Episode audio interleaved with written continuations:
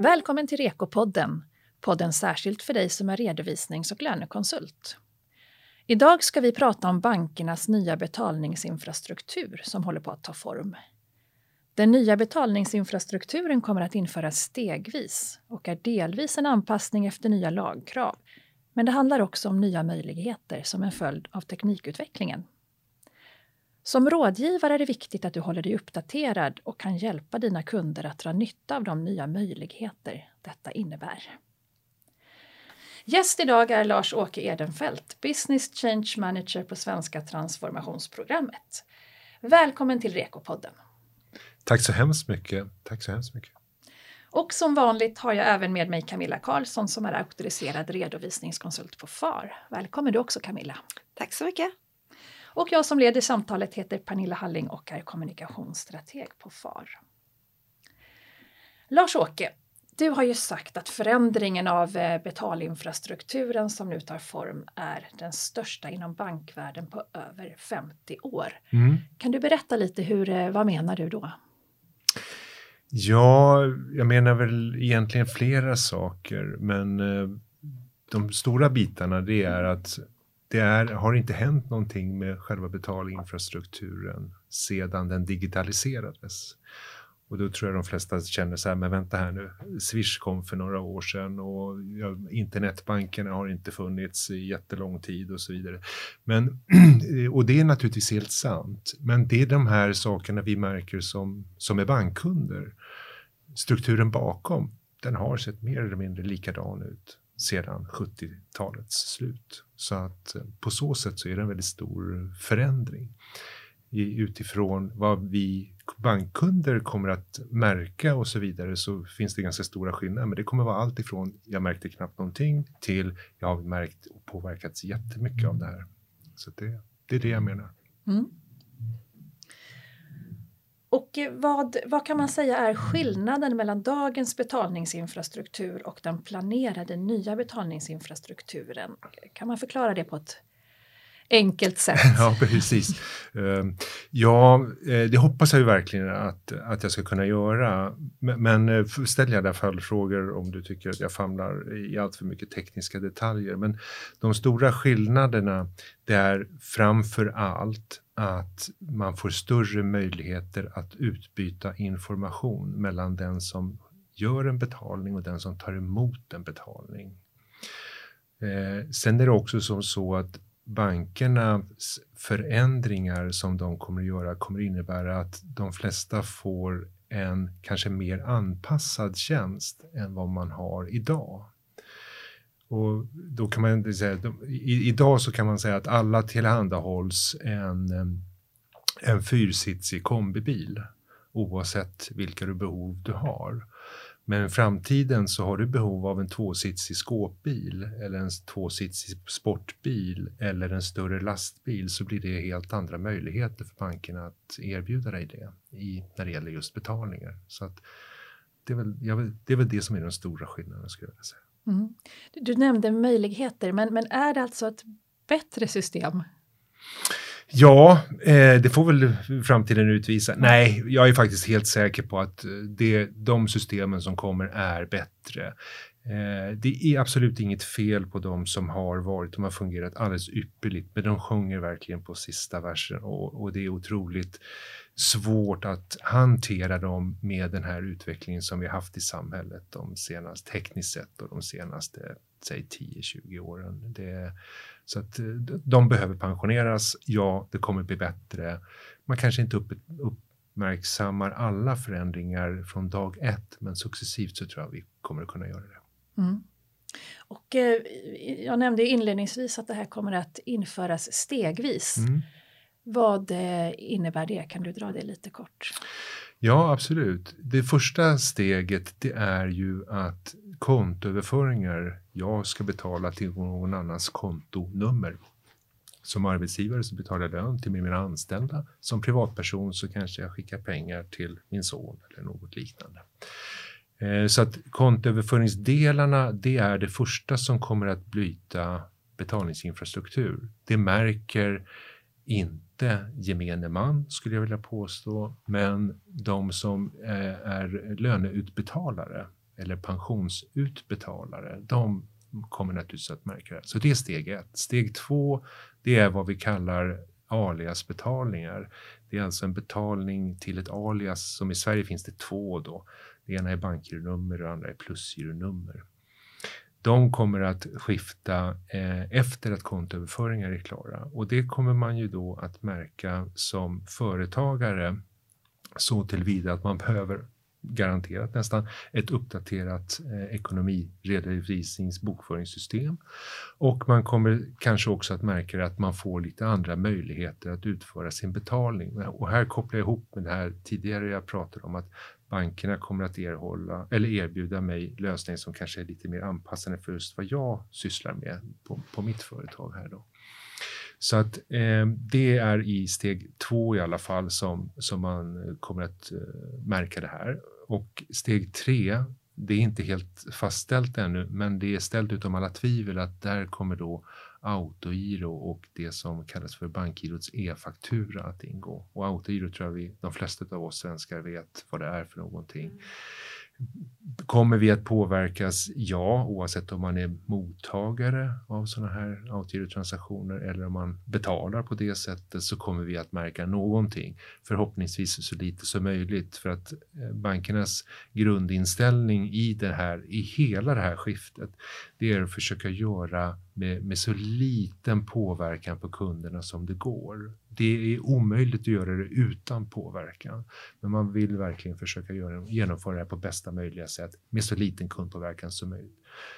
Men återigen, jag sa det i början här, det kommer att finnas de som vill ganska mycket påverka det, men, men då har det inte funnits något annat sätt än att göra på det sättet, tyvärr. Men vilken tidsaspekt är vi när du pratar om att vi kommer bli påverkade både som kunder och självklart som eh, våra mm. medlemmar? Mm. Om, om man tänker sig förberedelsearbetet skulle jag vilja påstå, det börjar redan nu eller igår. Så att det kommer man ju att märka utifrån att man har behöver ta en kontakt med sin bank och att banken kanske kontaktar mig eller att min leverantör av ekonomisystem och liknande saker, eh, lönesystem etc. att de kontaktar mig. Så att på så sätt så, så märker vi det av förberedelseskäl. Mm. Eh, förhoppningsvis ganska snart. Men när vi pratar om att det faktiskt ska börja ske på nya sätt, det är inte förrän andra halvåret 2023. Så det är två, lite mer än två år bort i tiden tills det här ska gå av stapeln då och börja. Och sen kommer den här förändringen eller transformationen som vi då kallar det för att pågå i storleksordningen ett och ett halvt år innan all, alla de här tre stegen då ska vara fullföljda och klara. Så att varje steg är på ett ungefär sex månader om man ska säga så. Så kontoöverföringar är sex månader. Men alla banker är på den här bollen. Det är, något, det är ett krav att man måste göra ja, det här. Absolut. Alla banker har deltagit, endera väldigt aktivt, eh, vilket då är, är de åtta största bankerna i, i, på den svenska marknaden mm. som har varit väldigt aktiva de här senaste två åren. Men övriga banker har också löpande fått information. Oavsett vilken bank man än är i Sverige så har man löpande fått information om det här. Så att jag skulle vilja säga att alla banker är högst medvetna om det här och på bollen. Ja. Mm. Spännande. Mm. Ja, jo, det, det är spännande. Men det har inte varit så mycket information hittills? Nej, nej precis. Varför, varför har jag inte varit här förut? Det kan man ja. ju undra. Eh, men ja, vi, har, vi har ju bedrivit det här i, i, i en, låt oss kalla för mindre krets, det vill säga bara banker och, och andra närmast berörda myndigheter och Riksbanken och så vidare. Eh, för att det har ju tagit ett, ett, tag, ett tag att sätta saker på sin rätta plats exakt när saker och ting, vad saker ska vara och när saker ska vara. Så på så sätt så har vi haft valt, ska jag vilja påstå, att inte kommunicera jättemycket ut. För det har varit för vaga direktiv och riktlinjer att komma med. Det hade mm. blivit väldigt mycket om eller kanske eller ifall att. Och, och nu finns inte de riktigt längre, de orden, utan nu kan jag mer säga att jo, men det är 2023, andra halvåret. Först är det det, sen är det det, sen är det det. Mm. Och, och, det är först nu, den senaste tiden, som, som det har varit klarlagt. Så man kanske kan förvänta sig lite mer eh, kontakt från banken och information om det här nu framöver? Ja, men det hoppas jag verkligen. Ja. Det, det, det, och, och det, det, är ingenting som, som bankerna tvekar på på något sätt. Sen, sen när kommer jag märka det som redovisningskonsult? Så här, jag, jag, vet inte. Det beror ju på. Jag kanske ligger först på ringlistan från banken eller också ligger jag sist, sist eller mitt emellan. Mm. Det, men, men det kommer att hända. Jag skulle bli jag är faktiskt lite förvånad om, om när det här året 2021 är slut, om, om jag inte hade hört någonting. Aha. Eh, då skulle jag nog kanske bli förvånad. Men, men jag, tror, jag, är ganska säker på att alla banker kommer på något sätt att kommunicera det här. Digitalt, eh, det vill säga mejl etc. liknande eller i de naturliga kontakter som kanske redan finns då mellan banken och eh, kunden. Mm.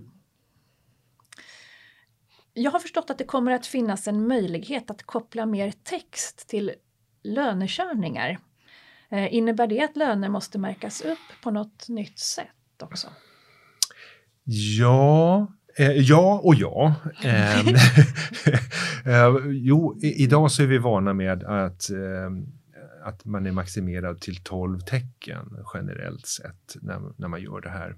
Och, och eh, lön, L-Ö-N, det är bara tre bokstäver så det är klart att på så sätt så kanske de flesta tycker det här räcker alldeles utmärkt.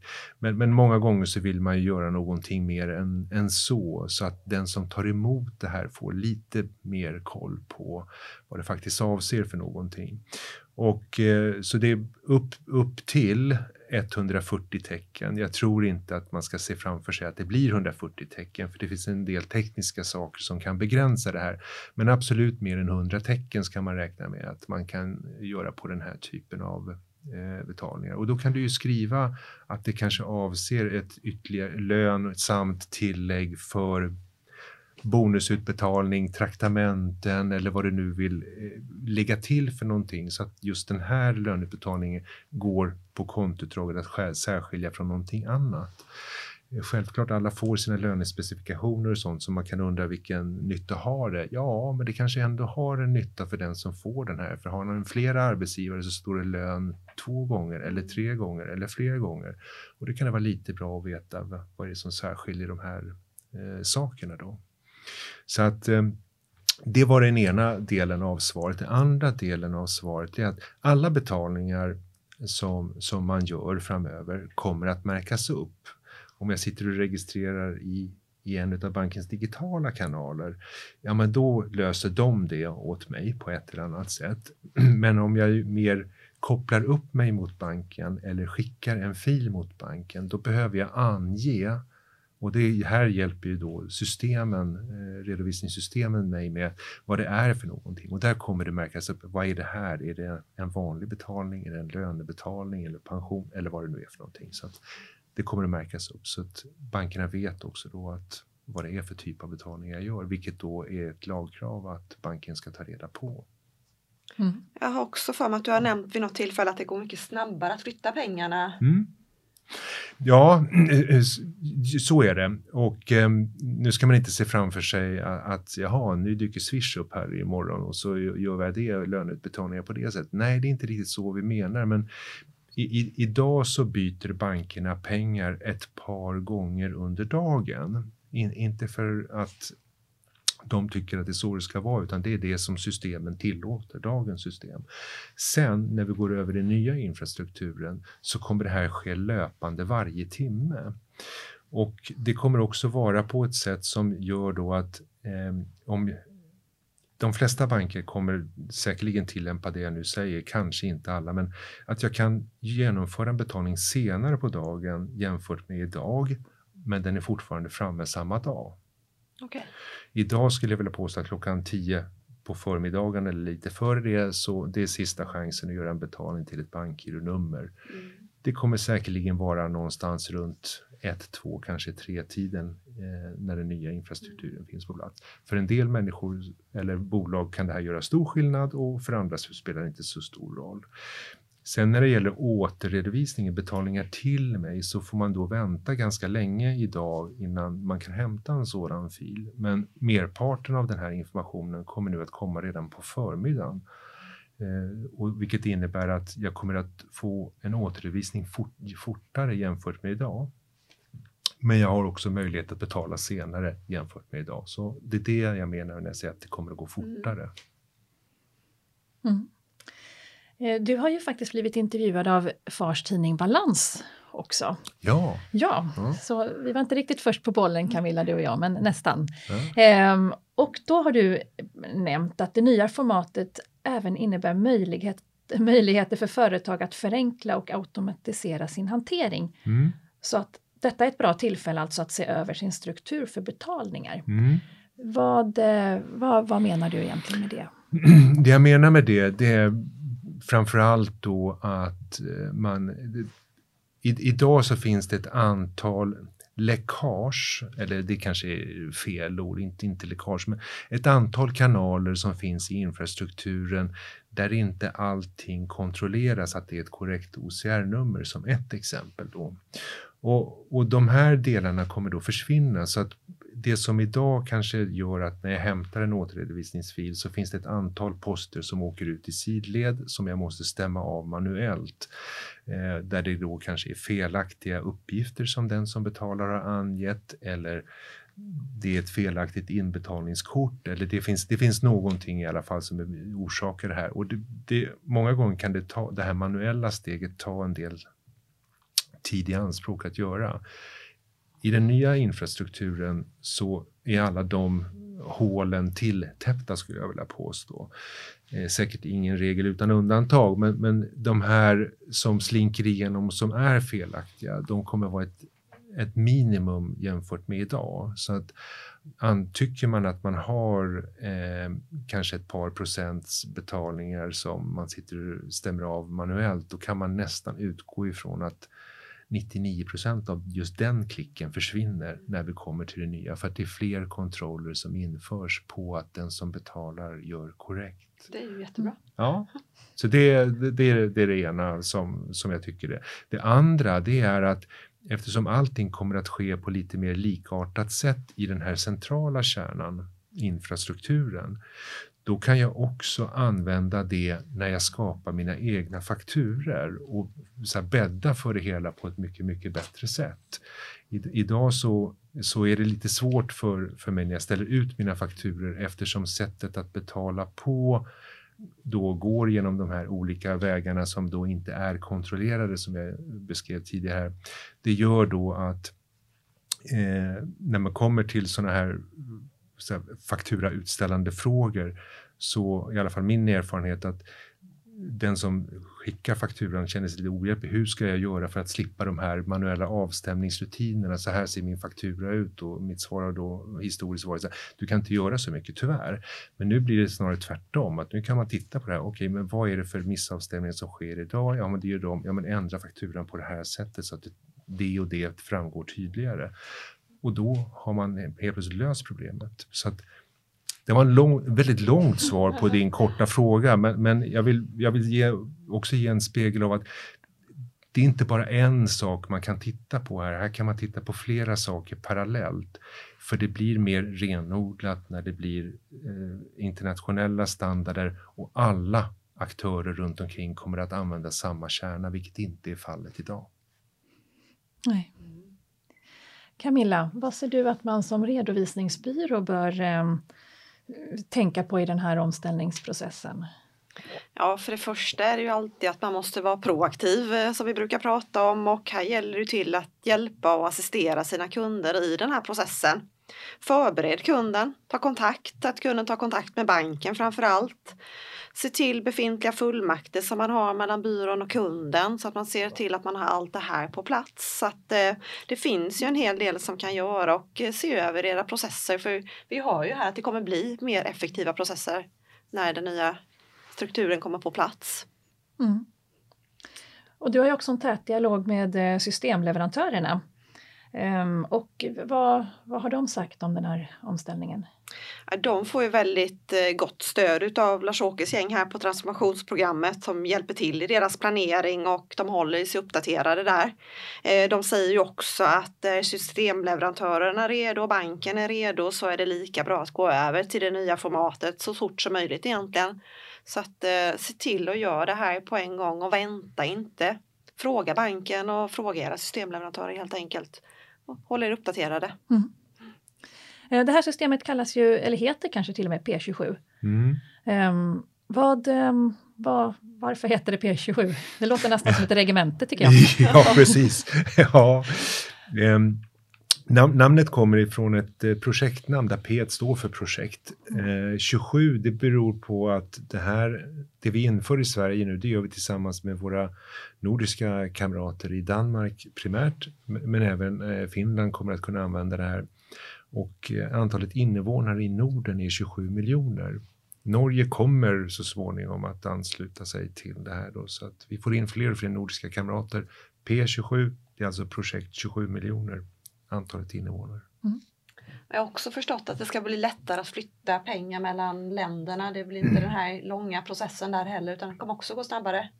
Ja, eh, för, för bankerna primärt så, så kommer man att använda samma kärna, vilket är förenklande för, för bankerna. de uppgifter du som betalar eller du som ska ta emot pengar, de uppgifter som du ska hantera eller får, de är också precis som om det hade varit en svensk betalning. Så att det underlättar för, för alla inblandade parter här att, att vi får till det här. Kommer det bli även utanför Norden sen eller? Ja, det, det är ju, utifrån ett standardperspektiv så är det ju samma standarder och typ av struktur som man använder i alla euroländer. Så att jag skulle nog vilja påstå att må många banker kommer att kunna erbjuda produkter där flera olika europeiska länder ingår just tack vare att det är samma typ av kärnstruktur. Så för bankerna blir det väldigt mycket lättare att processa det här och i och med det så blir det lättare att tillhandahålla tjänster som då är anpassade för företag mm. som har just det här behovet. Jag bara funderar lite också, vi nämnde tidigare lite med bankgirot och det här, vad händer med, med bankgirot när P27 implementeras? Ja, eh, det, det, finns ju två svar på den frågan. Själva bolaget Bankgirot, det är, är, faktiskt på väg att köpas upp av bolaget P27 eller de heter egentligen Nordic Payment Platform, men P27 är väl det smeknamnet de kommer att få leva med och även deras system lång tid framöver. Men det köps, bolaget köps alltså upp då, så det är väl den ena delen av svaret. Och den andra delen av svaret är ju mer bankgirosystemet. Vad kommer att hända med det? Det kommer att successivt monteras ner då under den här perioden som jag pratade om förut, 2023 till 2024, 25. Och eh, vi får väl se eh, om det finns några funktioner kvar utöver det som är bankgirosystemet i själva bolaget. Men i dagsläget så finns det ingenting som tyder på det i alla fall. Mm. Tror du att det blir ännu fler förändringar framåt, Lars-Åke? Ja, eh, det kommer alltid att bli förändringar, men, men sån här betalningsinfrastruktur det byter man ju enormt sällan eh, och, och, i princip en gång per livstid hos en människa. Det är lite kanske att raljera, men, men lite grann åt det hållet handlar det om. Men när vi då har bytt den här strukturen så har vi också lagt en, en, en grund för att kunna göra saker på ett annat sätt framöver, vilket då som jag ser det i alla fall kommer innebära att realtidsbetalningar det kommer vi förr eller senare att göra. Och då utöver det vi gör idag, om man tänker sig Swish då, att betala en bankgiroräkning en, en söndagkväll och den är framme på några sekunder eller motsvarande saker, det, det kommer vi absolut att göra. Frågan är när, sker det med start 2024 eller 2026? Jag har ingen aning, men där borta någonstans i en framtid så, så kommer vi att börja göra annorlunda på det sättet jämfört med idag. Vi kanske betalar vissa saker medan vi utför dem. Mm. Jag läser tidningen och betalar samtidigt. Och då pratar jag inte om korttransaktioner eller sånt utan en helt vanlig bankgirobetalning. Mm. mm. Ja, det är verkligen spännande. Ja. Camilla, du nämnde ju att det är viktigt att vara proaktiv eh, i kontakten med rådgivarens kontakter med kunderna. Hur, eh, ska vi ge några tips på hur man kan förbereda sig Ehm, för att börja hjälpa sina kunder med på den här omställningsprocessen? Ja, ja tipset tror jag egentligen Camilla var inne på här. Ta, ta en dialog med banken. Fundera över vad olika förändringar innebär för, för just min konsultbyrå eller för mitt bolag eller för kanske en speciell eh, kund som jag har. Det, där, ja. där någonstans börjar resan tror jag. Och det är frågan om det påverkar avtal, fullmakter som man har emellan kunden ja. och eh, byrån. Så att man kanske behöver se över det också finns många frågetecken antar jag. Ja, men, ja, men det är lite så. Jag tror att man, får, jag tror att man ska fundera stort eh, och inte begränsa sig och, och, tänka hur gör jag betalningar idag och hur ska jag göra imorgon? Utan här får man tänka lite större. Vi har varit inne på en del saker som avstämningsrutiner och renskontor. Jag kanske får informationen tidigare på dagen, förändra det i min påminnelseprocess och så vidare. Så, vidare. så det, det finns en hel mängd saker som man som man kan. Så man får vara lite vidöppen här för att vad tror jag kan tänkas påverka eller vad vill jag ska påverka så man kan tänka åt det hållet också. Jag vill bli av med manuella rutinen mm. X. Ja, Okej, okay. hur gör jag det när det här nya hjälper det mig på något sätt och på vilket sätt i sådana fall? Det känns ju på något sätt som att det kommer bli mycket lättare att få betalt för sina fakturer kanske eller tjänster. Ja, det, får jag hoppas. Nej, men det, jag, jo, ska man då tänka så här lite tvådimensionellt på den saken? Jo, men det tror jag verkligen. Jag tror att det blir lättare ja. faktiskt. Här. Det kanske inte ökar betalningsviljan hos alla, men, men det kommer åtminstone de hinder som eventuellt kan finnas idag, de kommer att sopas bort. Mm. Så ser jag mm. Jag sa inledningsvis att man ska hjälpa kunden att eh, ta vara på de möjligheter som det här nya innebär. Mm. Ehm, kan man sammanfatta, vad är egentligen möjligheterna om man då jämför med systemet som vi har idag? Man får en bättre anpassad tjänst hos banken. Det, det är väl, tycker jag, det mest primära. Eh, och jag tog den här liknelsen med bilen förut. Jag det, en, en redovisningskonsult sitter naturligtvis med en, en mångfald av olika typer av kunder och, och, så vidare. Men det är de kunderna i sig som många gånger behöver betallösningar och då kanske den ena ska ha den här sportbilen och inte kombibilen och nästa ska ha en lastbil. Att det blir mer anpassat och samtidigt som ändå grundstrukturen kommer vara väldigt lika. För, så att in i maskinen, det vill säga redovisningssystemet, så kommer det mesta se likadant ut oavsett om den som har bolaget har åkt den här sportbilen eller lastbilen. Mm. Och de orden får avsluta den här podden om bankernas nya betalningsinfrastruktur och vad det innebär för dig som rådgivare. Det är onekligen en hel del att sätta sig in i. Stort tack Lars-Åke för att du kom hit och berättade om allt det här för oss. Och stort tack Camilla också för att du deltog med bra frågor och inspel i diskussionen. Och tack du som har lyssnat.